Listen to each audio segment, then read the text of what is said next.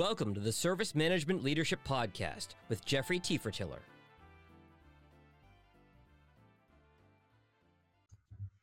Hello, everyone. Welcome back to the Service Management Leadership Podcast.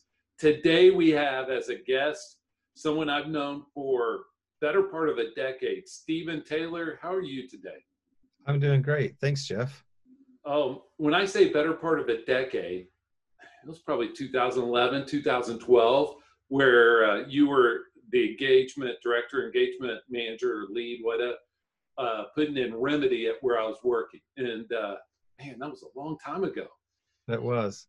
Yeah, I drove by the old location recently, and now it's you know being turned into the whole new area downtown in Oklahoma City. It's a lot of things have changed since we worked there. Oh man, a long time. So Stephen is one of the brightest technologists I know and I say that as a sincere compliment. I've worked with a lot of people over the years, so I wanted to have you on, Stephen. You have a breadth and wealth of experience. Let's dive in, if we may. Awesome. All right. You've been in your role as CIO at Vast Bank, Vast Bank, small, medium size, for a year or two, right? How's that gone for you? Yeah, it you know probably feels like two years, but it's actually only been a year. I just came up on my year anniversary this month, so good good timing there. Um, you know, I, I, would say it's been a very uh, challenging and and very interesting role.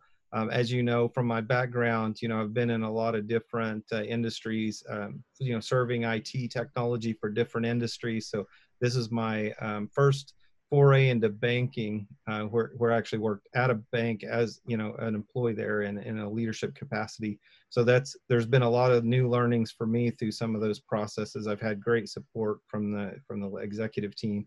And i think that one of the things that has been a little bit uh, of a new challenge for us is just um, the rest of the you know global world uh, has been a very interesting year anyway. Um, so it's the combination of those two things has made it to be a lot of learnings and a lot of lessons for me but it's been a very exciting one yeah, and I think not much has happened this year no, globally. I, I, say that jokingly. So, how have you put your fingerprint on things? You know, everybody, you step into a leadership position, you spend a while learning and intake. How are we doing things? And then you, you kind of put your fingerprint on things. How have you done so?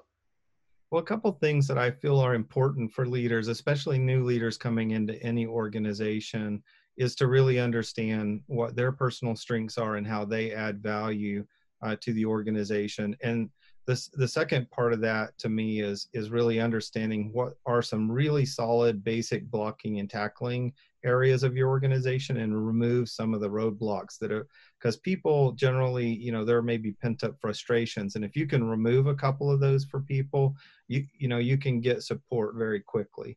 And so one of the first things i did was come in and look at some of the roadblocks and i saw that um, they didn't we didn't have wi-fi at all and um, we also didn't have uh, some of the things I consider fairly basic uh, blocking and tackling things like we didn't have Office 365. You had to be in the office to physically work. And so some of the first things we did was implement Office 365, put in Wi Fi, get people connected, even things like moving around inside the office, having connectivity, remediating some of the old computers and coming in and bringing in some minor upgrades and um, those were things that had been really weighing on people right? So you pull those things away and uh, immediately people uh, see that you've made an impact and made a difference. So i think quick short wins can go a long way to helping uh, putting your fingerprint on it. I think the second one is really understanding your value and to me a big part of that is engagement. I think it's really important to have your team members engaged in the process and there's a lot of people who just generally at their jobs are frustrated or you know have gone quiet and dormant. So really engaging with those people and pulling them out of their shells um, you know can really uh, uh, turn around a lot of the pieces in your influence. So i did that. Those were the two big things i did first you know as soon as i came in to put my fingerprint on things was to get people engaged and to remove a couple roadblocks quickly and I was thinking on the engagement. IT people aren't aren't usually the easiest to engage. Sometimes, you know, right? No, it comes with trust, and uh, and I don't mean that as a knock. I mean you deal with a lot of different persons and personalities, but IT folk are a little different sometimes. Yeah, and we have you know quite a few of my team members as, as examples that were being asked to do some things that they didn't know how to do, and, and I had an you know I had the ability to do some of those things. So I actually sat down with them and showed them how to do it and collaborated with them, and then publicly gave them praise for doing those things, right? And so that kind of gave those people a sense of ownership and a sense of pride that I think that they hadn't had in a while, and that I think that was a very positive aspect as well. Affirmation goes a long way. People don't realize, but somebody just being down, being told they did a great job on something, that can last them weeks. Yeah, absolutely. And so, kind of knowing what your style is and what your strength, and really learning how to pull that out of people can go a long way. I hear you. And so, the banking industry is unique, and uh, I say it's unique because we'll get into the COVID stuff later, but it's becoming more and more co- uh, electronic, being non-retail. So the traditional banking industry, you walk in, and whether you want a loan, whether you want to make a deposit, whatever it is, you walk in and you see someone. Yeah. Now we're relying on technology for our banks. Our banks are having to shift, and I get into this. Uh, I'll probably get into this in the closing thoughts, but I see it as because the banking customers are changing. You know, I mean, their needs are changing, so the banks have to change. How are you handling all this? Because it's you're walking in at a time, learning everything, and it's in motion. And how are you adjusting? Maybe how things have been done in the past to how things should be, or how are you handling that? Well, so I think what you're talking about is the genesis of why we embarked on our digital transformation program. Uh, digital transformation now is becoming kind of a common buzzword in the industry. It wasn't when we started, but a lot of those changes in customer preferences and the competition, I would say the other thing is the competition from financial technology firms, fintech firms, right? So used to to send people money, you know, you'd write them a check or mail them a check and and when when consumers started using venmo or paypal or these other services right they started competing in a lot of ways with banks and in, in a pure digital online system and a lot of banks are losing competition to those i would say that the majority of banks though have not reacted to that um, so we began responding to that even before i joined uh, the company as part of our program. And you're right most people haven't been into their bank in the last 12 months. Um, and so you're not physically coming into the bank branches. And uh, so we did we did start that program specifically to change the bank to becoming a digital bank leader. Um, there's a couple of big things we do and i'll save some of it maybe for a little later in our conversation. Um, but I, the one of the core things i would say is that change in customer preferences is can be viewed as two ways one like you know barnes and noble and other companies who as as a book company, you know, really struggled in, in a lot of those industries that became digitized. That time is happening now to banks. So over the next couple years, the banks that don't transform their processes, I, I, feel will go out of business, right? I think we'll start to see some consolidation and integration in in the industry. Yeah, I do too, especially because we think it's probably been a decade since people were able to get a loan on the internet or, you know, have something in a different a bank in a different state and the the speed of technology the rate of change is picking up i think right and so you know a year from now more will have changed than the last year and uh, seeing how that's going is pretty interesting because your bank not your bank but vast has a lot of locations that are geographically um, put in a, yeah, but they're put in a in a region or in a city or a town for a specific reason. That may not be the need a year from now, two years from now, three years from now. Is that the way you see it as well? Yeah, I, there's a lot of the banks that are, really rethinking their branch strategy and thinking their market strategy. And you know, the one of the foundational pieces to that is that digitization piece. But uh, kind of our message is to our customer base is that we want to make bank banking surprisingly easy.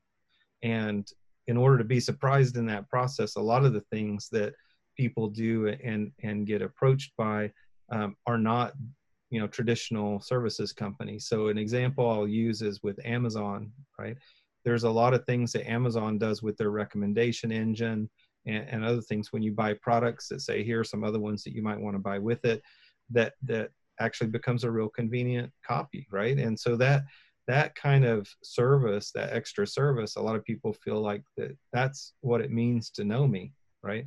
So an example i'll use is um, if you went to your bank historically and, and went to open up a loan they probably started with asking you to fill out a loan application.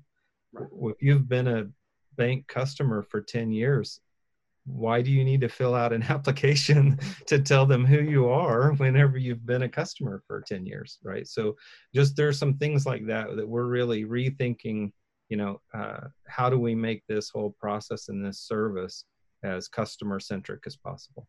And customer centric is and people don't want to hear this in it and i say this all across the it board people don't want to hear this but our as customers, even if I go out to eat or I go to a movie or I go to Walmart, whatever it is, if I if if the priority isn't on the customer, it shows, and I may not be back. And the yeah. same thing is happening with IT organizations supporting a business initiative. Yeah. Do you agree with that?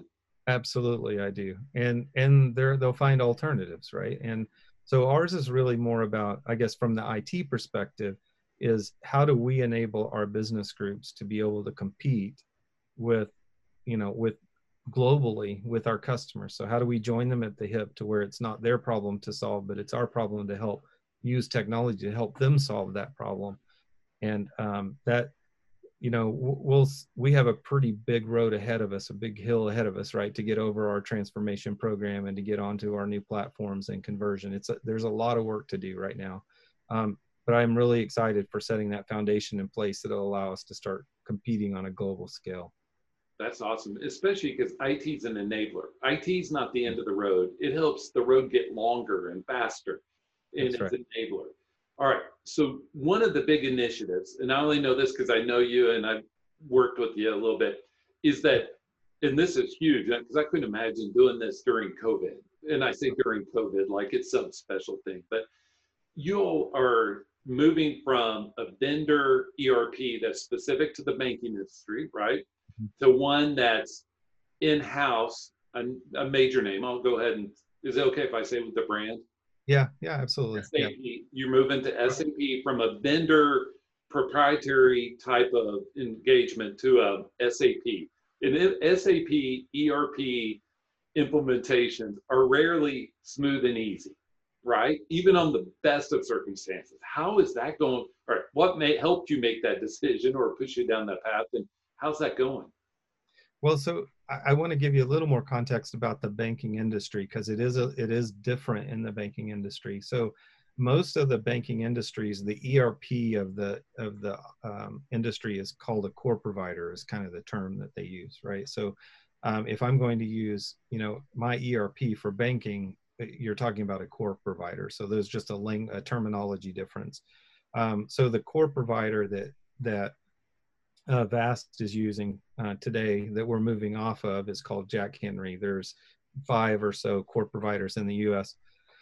Um, well, o- almost all, well over 95% of banks in the United States use one of a handful of core providers. So there's only a few.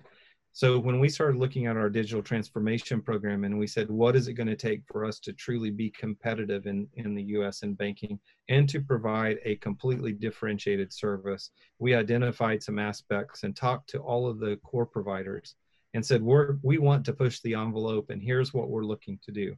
And um, none of the core providers uh, had the ability to address most of our topics. And so that's why we decided to do something different. So when we went outside of the United States, most of the banks outside of the United States do not use uh, one of the core providers that are used in the United States. And a lot of them have implemented the, the systems on their own. And there are multiple industries, that, I mean, multiple banks outside the United States that have implemented SAP as their core, in house managed core. It just doesn't happen much in the United States. So we are actually the first bank in the United States that has implemented SAP's banking core um, that is in-house managed, the first bank in the ever. And so we worked tight. We're working tightly with our regulators to make sure that everything we're doing is regulatory compliant in the United States, and we have partners that are helping us do that implementation. Because um, you know the regulatory pieces are very important in banking, as you would want them to be. Uh, you know, safety and soundness of our bank is the first priority, um, and protecting people's you know um, monetary assets and they're providing the right security is a core aspect for us. So it's it has been a very interesting we're definitely um, as you know our ceo likes to say uh, we're definitely doing going off-roading on a couple of these pieces because we're doing things people haven't done before in the united states. Um, so there are definitely challenges there uh, but we believe it's going to enable us to do things that that other banks can't do um, at this point it, those that are watching the video saw me smile because I knew what was coming. The first bank, think about this a, a small, medium sized bank in the Midwest of the US, first one to go outside the core. And one of the reasons people use the core is because the regulatory is already baked into the, the ERP. Yeah. And so you all are first one to go off roading and still be compliant.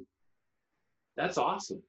Yeah. And we, uh, we do have part of our bank running on the new core and uh, we you know did our occ exam this year and and and all of it passed really well so we did everything uh, we were very regulatory compliant so we're really happy with the results the collaboration with them has been uh, with our regu- regulatory bodies has been great um, it, it has been challenging right i mean they had a, a lot of questions as you can imagine um, so it was it was it was very uh, involved and intense, but it was it was a great relationship, and and we've really enjoyed um, the the process. That's awesome because there are many SAP implementations that have opportunities for future improvement. Yeah. And so that for you all to do this and do this well, kudos to you. So let's talk COVID. The the dreaded five letter word, right? Yeah.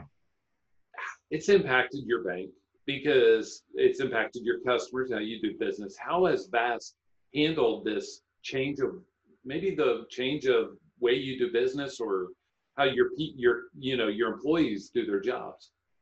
Well, so the I would the first thing I would say is um, we we got really lucky, and and as I mentioned kind of at the beginning, one of the things I looked at when I first came in is what are some of the challenges people were having and uh, one of the biggest challenges we had was the ability to collaborate between branch locations. And so we uh, implemented Microsoft Teams and the Office 365 suite um, in order to try to get better collaboration between our uh, bank branches. And we had finished that migration of Teams and the implementation and the moving um, to Office 365 and got through the full training, got everybody enabled at, and as soon as we finished that, COVID hit, right? So luckily, everybody had all been just finished set up to work from home with VPN and with um, and and with Microsoft Teams and with video sharing. And so we had just finished rolling out all of our collaboration suite enhancements um, right before. So luckily we weren't um, scrambling to try to get VPN set up and other things. Um, we had just finished that process. So um, the a lot of the I guess entry entry level things they didn't really seem like they shifted that much. We had just been finished testing a lot of our work from home scenarios and and so when people actually went full time work from home, right, it it didn't it didn't really impact us that greatly. Some of the things that did impact us um, were things like um, how do you manage people now when you're um, when they're working from home full time, and uh, how do you manage uh, the group of people who still have to be in the office? So we still have to have our retail, retail branches open for certain types of activities. So how do you have managers at home and, and the staff in the office? So there was a lot of things that we went through on that process, and we put together a task force uh, to ma- to manage all of the changes in our organization as we were doing that. And I think that was really helpful um, for helping us navigate through all those changes. So I went through that at my last corporate job, being in one state and having teams in different. It's a different mentality. It's a different way of looking at things. Yes. So work from home, yeah. popular, popular topic. Yeah. Is it here to stay? For you don't have to answer at the vast level, but do you think in general it's here to stay? Yeah, I mean, I think you'll see a higher um, percentage of people who are working from home more frequently, whether they work from home.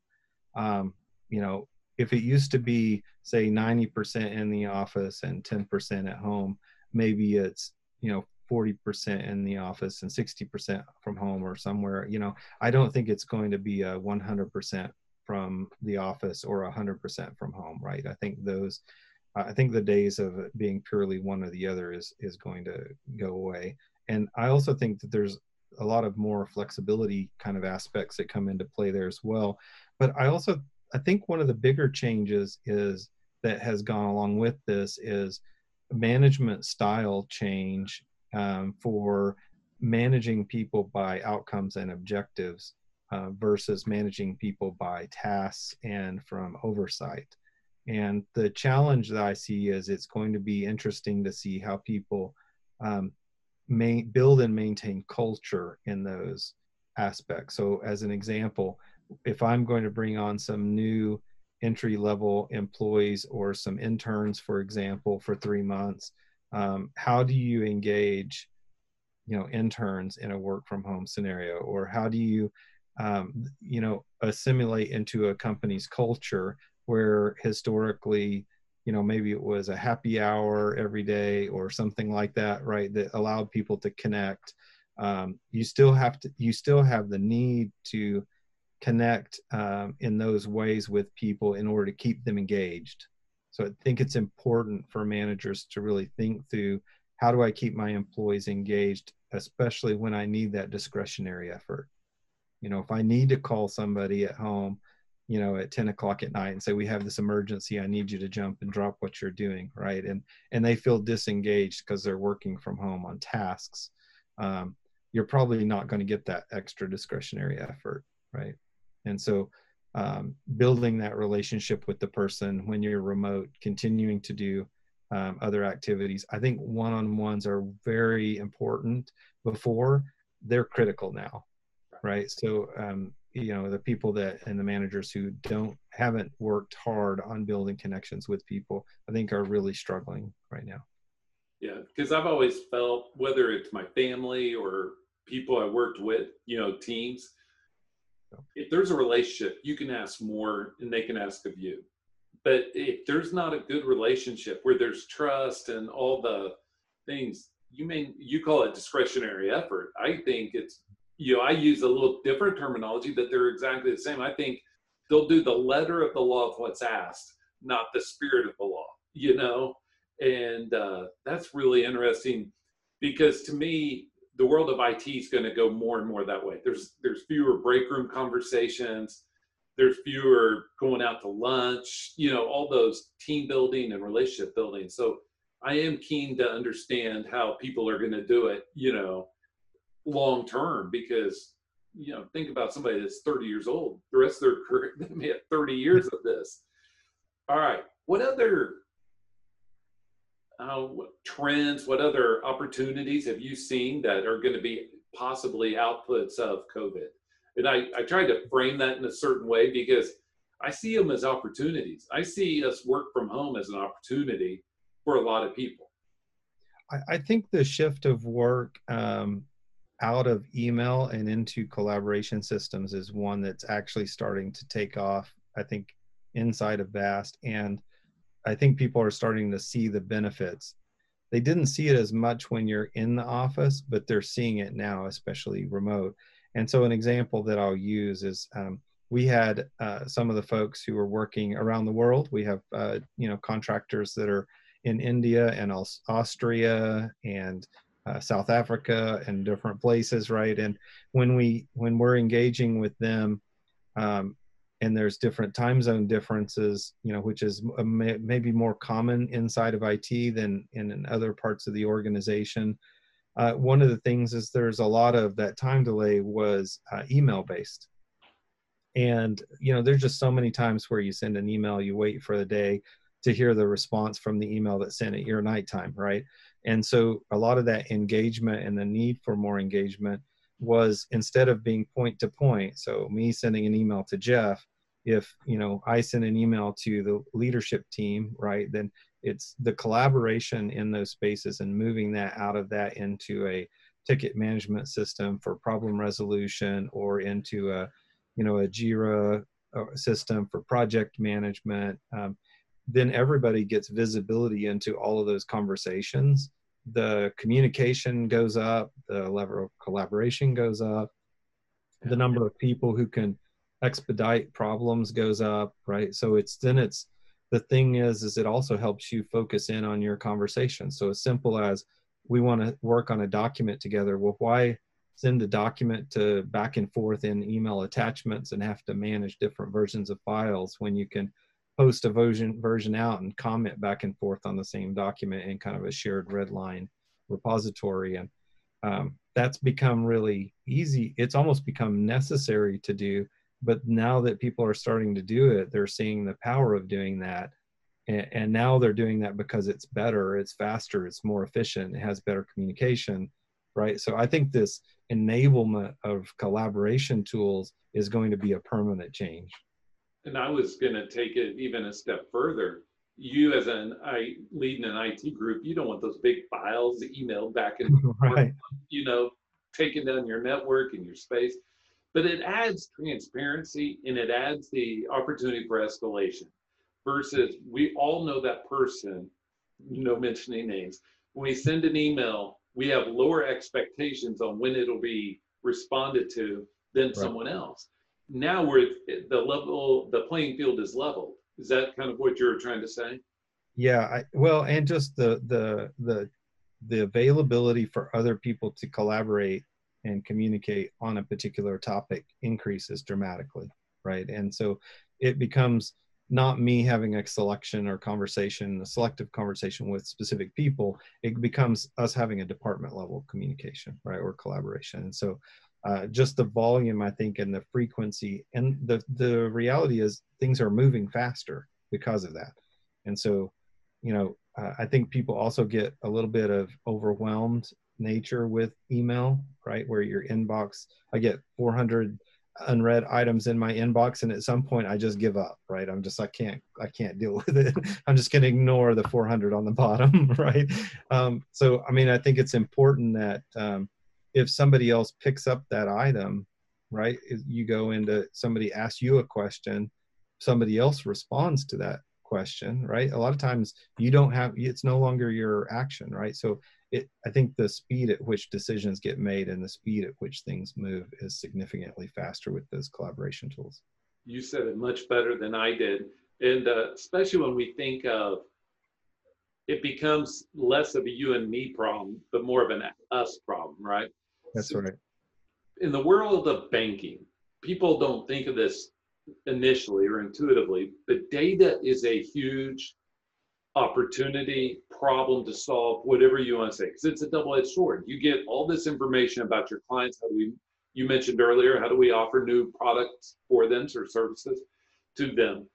But it's a double-edged sword. You have all these regulatory requirements too. How are you at handling data and, and both the opportunity side as well as the the regulatory side? It's a big problem for many organizations. Yeah. Well, I think first and foremost, before I comment on any other parts of it, I would say are, are the most important part for us is protection of customer privacy. Yes. Um, people's personal information is, about themselves, especially in banking. Um, you, you, know, there is a lot of very private information that nobody would want their bank to provide out, right? And there are a lot of the uh, less regulated parts of the industry that that are that you know if you look at social media and some of the things they're doing with privacy uh, personally i find pretty offensive mm-hmm. and um, professionally i find it you know egregious not just offensive right so um, so for uh, i think for banking it one of the things we try to do is we do want to make sure that that the users and our and our customers both the internal users and our customers uh, are always their data is protected. So some of the things that we do are, uh, are, are include masking, right? So there's a technology that lets you let people have access to see stuff, but certain types of information is scrambled, right? So um, I can query a table with social security numbers and the social security numbers have valid numbers, but they're not the real ones, right? They're scrambled up. And so, and it's not just they're reordered, they're actually just, anyway, there's, there's a whole set of technologies that really can enable you to do that. And I think that's really important. I think another piece I would say is uh, getting collecting data for the sake of collecting data usually doesn't do any good. Um, so it's important that um, the collection of that data historically uh, was very expensive to do. And, and now with, you know, more and more storage costs are becoming very inexpensive, uh, we're collecting, uh, you know, data in larger volumes.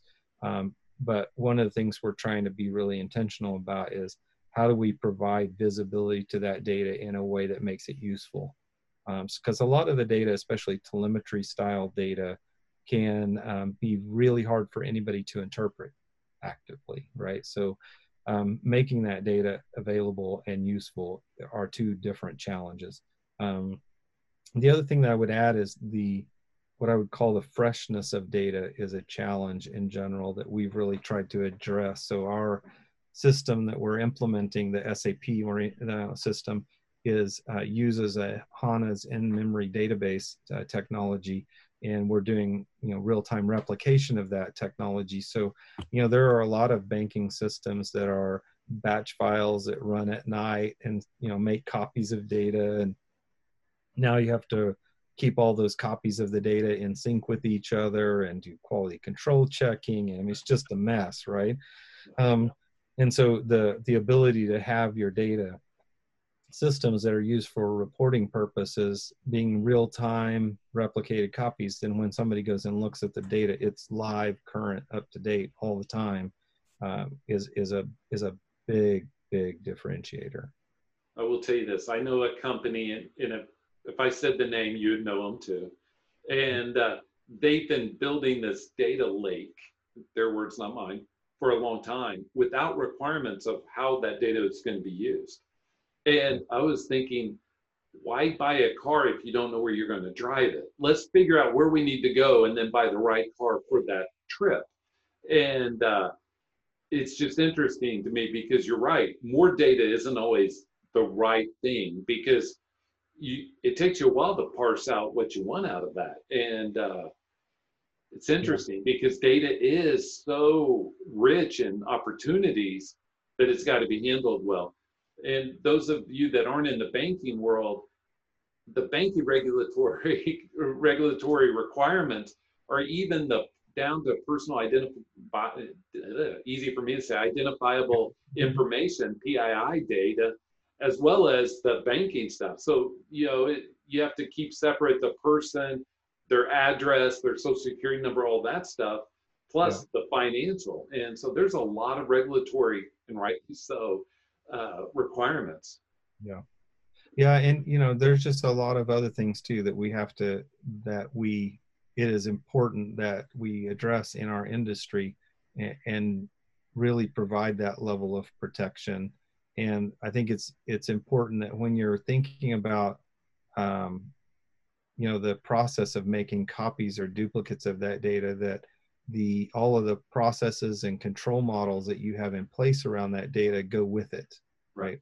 and so a lot of people that just take you know all their data and put it in a data lake um, the controls that they have on the source system typically aren't there on the data lake. And so you know you just have to be especially careful in our industry. Um, with you especially if you're making copies each copy has to have the same level of of controls well, we also have some other things I think that that are really uh, good processes and policies we put in place. Things like, uh, you know, if you have contractors and other people, third parties that are engaged, you know, we have policies and contractual obligations where they're not allowed to copy any of our data at any any time into non-VAST systems, right? So there's there are a lot of processes we have in control where, um, you know, even simple stuff like hey i'm going to take this data offline on my laptop and do some analysis and development. It's like no you're not right? We have policies that prevent that and and we have controls that prevent that. And uh, so those are it's again it's just important that we protect uh, people's data even if it's uh, mock data. And if it's my data i want you to control it as much as best the highest level as possible right? I mean and that's what you're doing. You're saying i'm treating everybody's data like it was my own. Yes Absolutely. And, um, all right, so let's get into emerging technologies AI, RPA, RPA, CI/CD, mm-hmm. continuous deployment. Are you all utilizing any of these? I call them emerging technologies. They've been emerging for years, but are you all uh, incorporating any? Uh, we are, especially uh, a lot of the RPA and the um, the AI components more so than uh, and some of the others. I'll talk about them for a second. But um, you know, as part of our SAP implementation, uh, we're we're using a very heavy um, set of RPA agents that are that are also um, helping automate a lot of the activities inside of SAP. So we have you know robotic jobs that are sitting and looking for processing to automate those tasks and activities that we do in the bank. Um, our online account opening process for example on the retail side and when one of our partners that we've launched with a financial technology firm um, you can do the entire account online account opening for a new bank account without ever not only not coming into the bank but you never have to talk to a person. So you can do 100% self-service go through the whole process and that includes all the all of the know your customer checks and the you know the the customer information uh, background checks and the security checks. All of that stuff is all fully automated end to end. And so those are kind of some of the things that we're working on to one make the experience better for the customer because we've taken things that used to require people and we're automating those activities uh, right? And we're then we're then able to you know have some of our internal people perform higher level functions. So uh, they get to work on making that automation better and the processing um, and not just doing the process manually every day. Um, and so we're we're pretty excited to see where that leads with our kind of our our, our new launch and our core conversion next year when we go fully automated with a lot of processes. I think we're really uh, there's a lot of exciting things coming over the next year that's awesome. Self serve is here to stay in every organization. People, I use this analogy all the time. And when you and I were kids, we're a little bit different in age, but you know, of course, he looks better than I do. But uh, we people, your parents would say, "Go do it. Go look it up in the phone book yourself." Right? Our kids' generation, let's Google it online. You know, Google has become a verb. It's self-service and people don't realize there's artificial intelligence and all this other stuff behind that. And now everybody wants that same level of self-service in everything they do. You know what I'm yep. saying? Like I don't want if I'm having an issue with an, an Amazon order, I don't want to call them. I barely want to use their chat. I I want it to be able to search and and figure it out. And I assume the same is true for banking and your cust- your banking customers and all of those types of paradigm shifts, uh, paradigm shifts?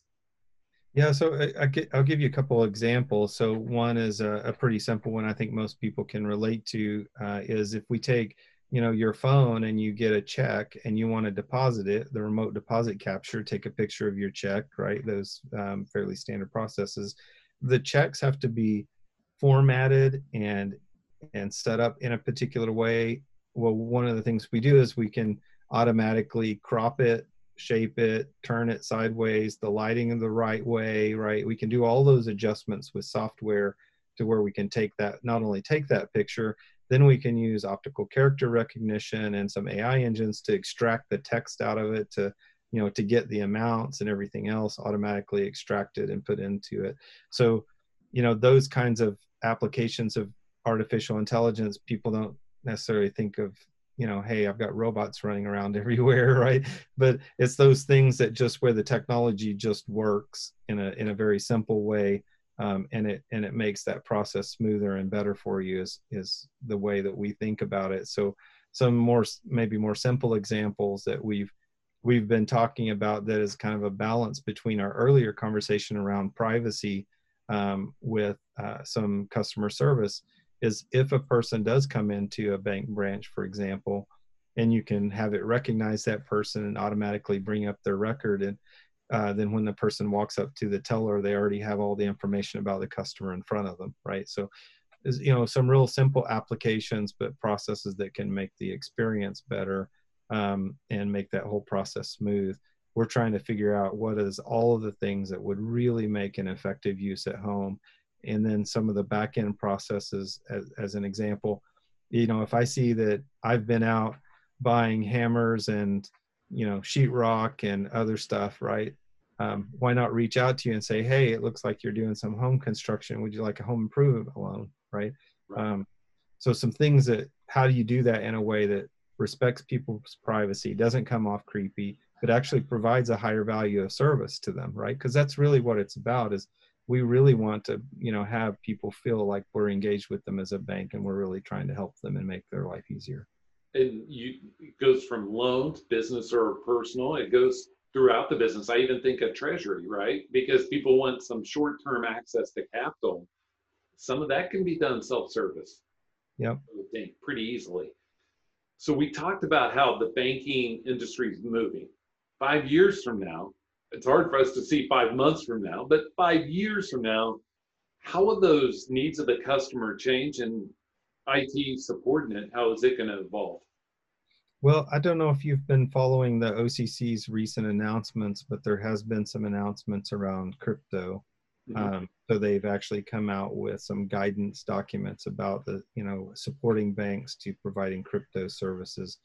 Uh, we do believe that the the trends are going to go more and more towards um, the average person using, you know, some type of cryptocurrency more in, in their day-to-day interactions. So if we're looking five years out, I think we're going to see uh, the banks that have adopted and implemented crypto services for their communities are, are going to be thriving. They're going to be ahead of the curve uh, for those particular transactions.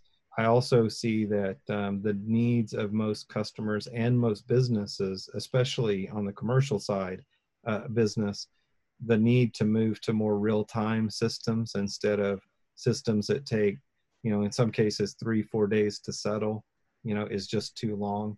Even some simple ones on the equity side you know if i go buy some stock right in order for me to buy some stock it's going to take two or three days to settle right that whole process i think is going to we're going to see some fairly substantial changes to where more and more systems are going to have to be real time for people to compete even like checks clearing you know the it, those 48, 72 hours. I don't write very many checks, but right. I know people that get irritated because it's out of their account, but it's not in the next person's account for 72, you know, 48, 72 hours. And they're like, why the, you know, why the lag? And so it's interesting. Well, I do see, I, I think our, in, we, we believe that most people are going to be, already are and are starting to demand and move towards uh, banks that are going to provide that service where all of those fund movement is happening in real time. I'm with you. And real time is what we expect. When I was a kid, I was the remote control for my parents. You know, get up and go turn the channel. And now everything's a microwave, remote control, instant. So yeah. if it two more questions as we wrap up. It's great conversation. I appreciate your time, Stephen. If you had the resources, what would you say? What would you plead with leadership to invest in? Because you know it's gonna it's gonna bring a lot of value to the bank. So you know, I I would say in a lot of cases with our digital transformation, we're already investing in those things. So I mean, they they've uh, they've been uh, they've been very supportive, and and one of the things I think is really important is that a lot of these types of changes it's very important that you have good leadership alignment from the CEO and president all the way down. I would say the majority of the changes are most effective where they're coming from demands from either you know the the president CEO or a direct report, right? So it needs to be somebody either on the board or in that senior executive team that is really championing it. And I don't mean that they've said, okay, my manager is really requesting it, so I'll sign off and say I have approval right? I mean, they believe in it, they're passionate about it, and they're demanding it from their organization to change. I, think that some of these changes are big enough, and you know, if you're going through organizational change management kind of activities, the first thing you want to do is to try to find a, a sponsor and an owner who's really passionate about this this particular change. So um, I think one of the challenges is always that um, you know, kind of Peter, one of Drucker's kind of core models is there. There's very few bad ideas are presented, right? The real challenge to management is figuring out of the of the good ideas that are presented, which ones do you say no to? Saying yes is easy. Saying no is hard, right? And so and the organizations can only thrive if you have the resources and alignment on the priorities that are the most important. So rationalizing and reconciling which ones you're saying no to shut them down and to really focus on the ones that you're saying yes to is important. And so that's, go ahead. I was going to say, I think it's really important as a leadership team is that when you're looking for support, is you know is that you get that level of top down support to help you in your particular initiatives but of the ones that i think that are important for the bank i think it's more and more of those uh, activities that can help provide full automation of banking services um, to customers the customer centric activities to where it can be that pure self service and the higher value add offerings to a to your customer.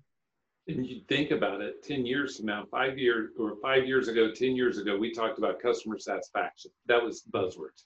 Now it's excellence. It's their you know user experience. You know we we up that that level so high yeah. that as as trying to a bank trying to provide those services expectations are high aren't they yeah, and you know, I think it's. Uh, I'll use a specific example. Um, so if somebody wants to open an account, right, and they go to your uh, page and they they get a form to fill out that they fill out, and then it goes. That form gets submitted to a person, and then on the back end, you have somebody you know receiving the form and then manually doing 500 processes or handing off multiple people, and then you know a day later you get a response back to the form you submitted that to me is not what I'm talking about, right? That is not self-service kind of activity. The real question is, is what is the outcome, right? So from the time the customer starts it to the time they get a response, um, having that whole process uh, where the submission and response that comes back is full, the full closed loop um, automation is is what I'm talking about. So those require those are very difficult things to do right? So really understanding what ones you want to tackle and uh, being able to kind of span across organizations, you know, pull together an agile team that can help you work through all the different parts of the system to help get that automation to happen um, is challenging. And I think a lot of folks are limited by the technologies of their core provider, you know, and so that's one of the reasons we made the changes that we're making. Because they not to not to bang on the core providers, but they've done it as they've done business a certain way for a long time. Yeah. And getting them to stretch and evolve when for one customer is a little more difficult. I mean, you know, because they're saying this is our core competency. Why should we change or evolve for just you? And so I, I see why you all made that decision. So lastly, there's advances in technology coming fast and furious. The I, I used this a few podcasts ago, a few weeks ago. This you remember back in the old days where Intel and Microsoft had this planned obsolescence, and you were on these cycles. We all remember those fun, fun days. but now it's disruption from other industries. It's you know the cycles are spun so quickly, and we don't know where these new technologies that we're going to leverage. We don't know where they're going to come from. So, what advances in technology are going to do you foresee changing how vast does business? I mean, you know, I'm thinking like 10,000 feet in the air. How do we, how are we going to look at our customers and their problem statements differently five years from now? Yeah, I think I think to your point, there are going to be a lot of the technologies that are going to continue to shift, right, um, and evolve very quickly. And I think it's important to understand that there's only so many technical areas that you should or can invest in, uh, similar to the what I talked about before about really knowing what are the most painful parts for your customer and where the most value add uh, parts of that you can add for your customer. And focus on those areas and the most you know advanced places of technology application to those areas. And then and then use uh, technology and services that are provided by other companies in the areas that aren't truly competitively differentiators right? So as as an example the one that i mentioned before um, we didn't go build our own collaboration suite right? And we it doesn't make sense to do that. Microsoft office 365 is a very i mean we could have chosen google docs or any of the other services too right? Um, but i think it's important in that particular area that those things are going to change and you know constantly um, reinvesting in some of those technologies in, in a way should be not your core banking practice right? So as a as a bank it's not like how do i how do i go write something that's going to be cutting edge on the collaboration side? That's not your core business. So you really want to make sure that you're investing in areas that are going to help your core business. How are you going to help, you know, the bank do banking? How are you going to help your customers do banking? And really invest in the technologies that'll make a competitive differentiation there. An example I'll use is, you know, look at the way that um, mobile has changed. You know, the, the the newest iPhone is way better than the highest end computer that I could have bought that whenever we first started working together, right? And so the the technology on the consumer side is going to be rapidly changing. And the more you can do to help can stay connected to those kind of investments and make sure that the consumer technologies um, work and you're integrated well for that experience you're going to provide higher customer service to them. And I, I use this story. I don't bank with Vast i probably should after this story. You're going to appreciate the bank i use gives me a choice to either use their app or online or have paper statements. Their two-factor authentication stinks, as well as their app. So I get paper statements um, the fifth or the sixth of every month, and it's frustrating because you talk about real time. You know, once a month is about the furthest from real time as it gets. But I'm stuck between this quandary because if I have an app that I can't use and no paper statements, that's even worse than the paper statements. And when I when I mention this bank, it's a several billion dollar bank. It's a big one. And right. I'm just like, can you help me here? And, you know, it, they can't. No, and a lot of times they're limited by, again, what their provider makes available to them. And then sometimes they have multiple different providers that are all technically limiting to them that they're having to navigate between them. So it becomes a very it becomes a really really difficult challenge to do right is to be able to manage those particular things. And and uh, it becomes a limiting factor with what you can offer to your customers. And when the technology at the consumer level is changing so fast it becomes a very very difficult thing to be able to keep up with that level of technology change. Oh yeah. I couldn't imagine going to them for anything other than a checking account because of this you know? And uh, so anyway, it's just one of those things. Stephen, we appreciate you being on the podcast. Hopefully, you'll come back in the coming months as well. It's been very informative for me, and I knew a little bit about you and Vast. Any uh, parting thoughts? Um, I think that you know, one, I want to say thank you as well for for having me on the podcast. It's been a great conversation. I always enjoy my conversations with you, Jeff um, I just uh, encourage people to think about ways to keep them, their customers, and their teams during this COVID uh, pandemic timeframe. Uh, keep them engaged, keep them safe, and and keep them uh, happy. Yeah, I appreciate that because there's a lot of people that are unhappy. You know that, that just the weight of all that's going down, going on right now, is weighing them down, and uh, and it's tough. You know, there are, everybody we meet is going through something, and mm. how can we help them? And so I appreciate your parting uh, parting words. So thank you, Stephen, and uh, we hope to have you on very very soon. Thanks, Jeff. Appreciate. It. We'll be back with Jeffrey's closing thoughts.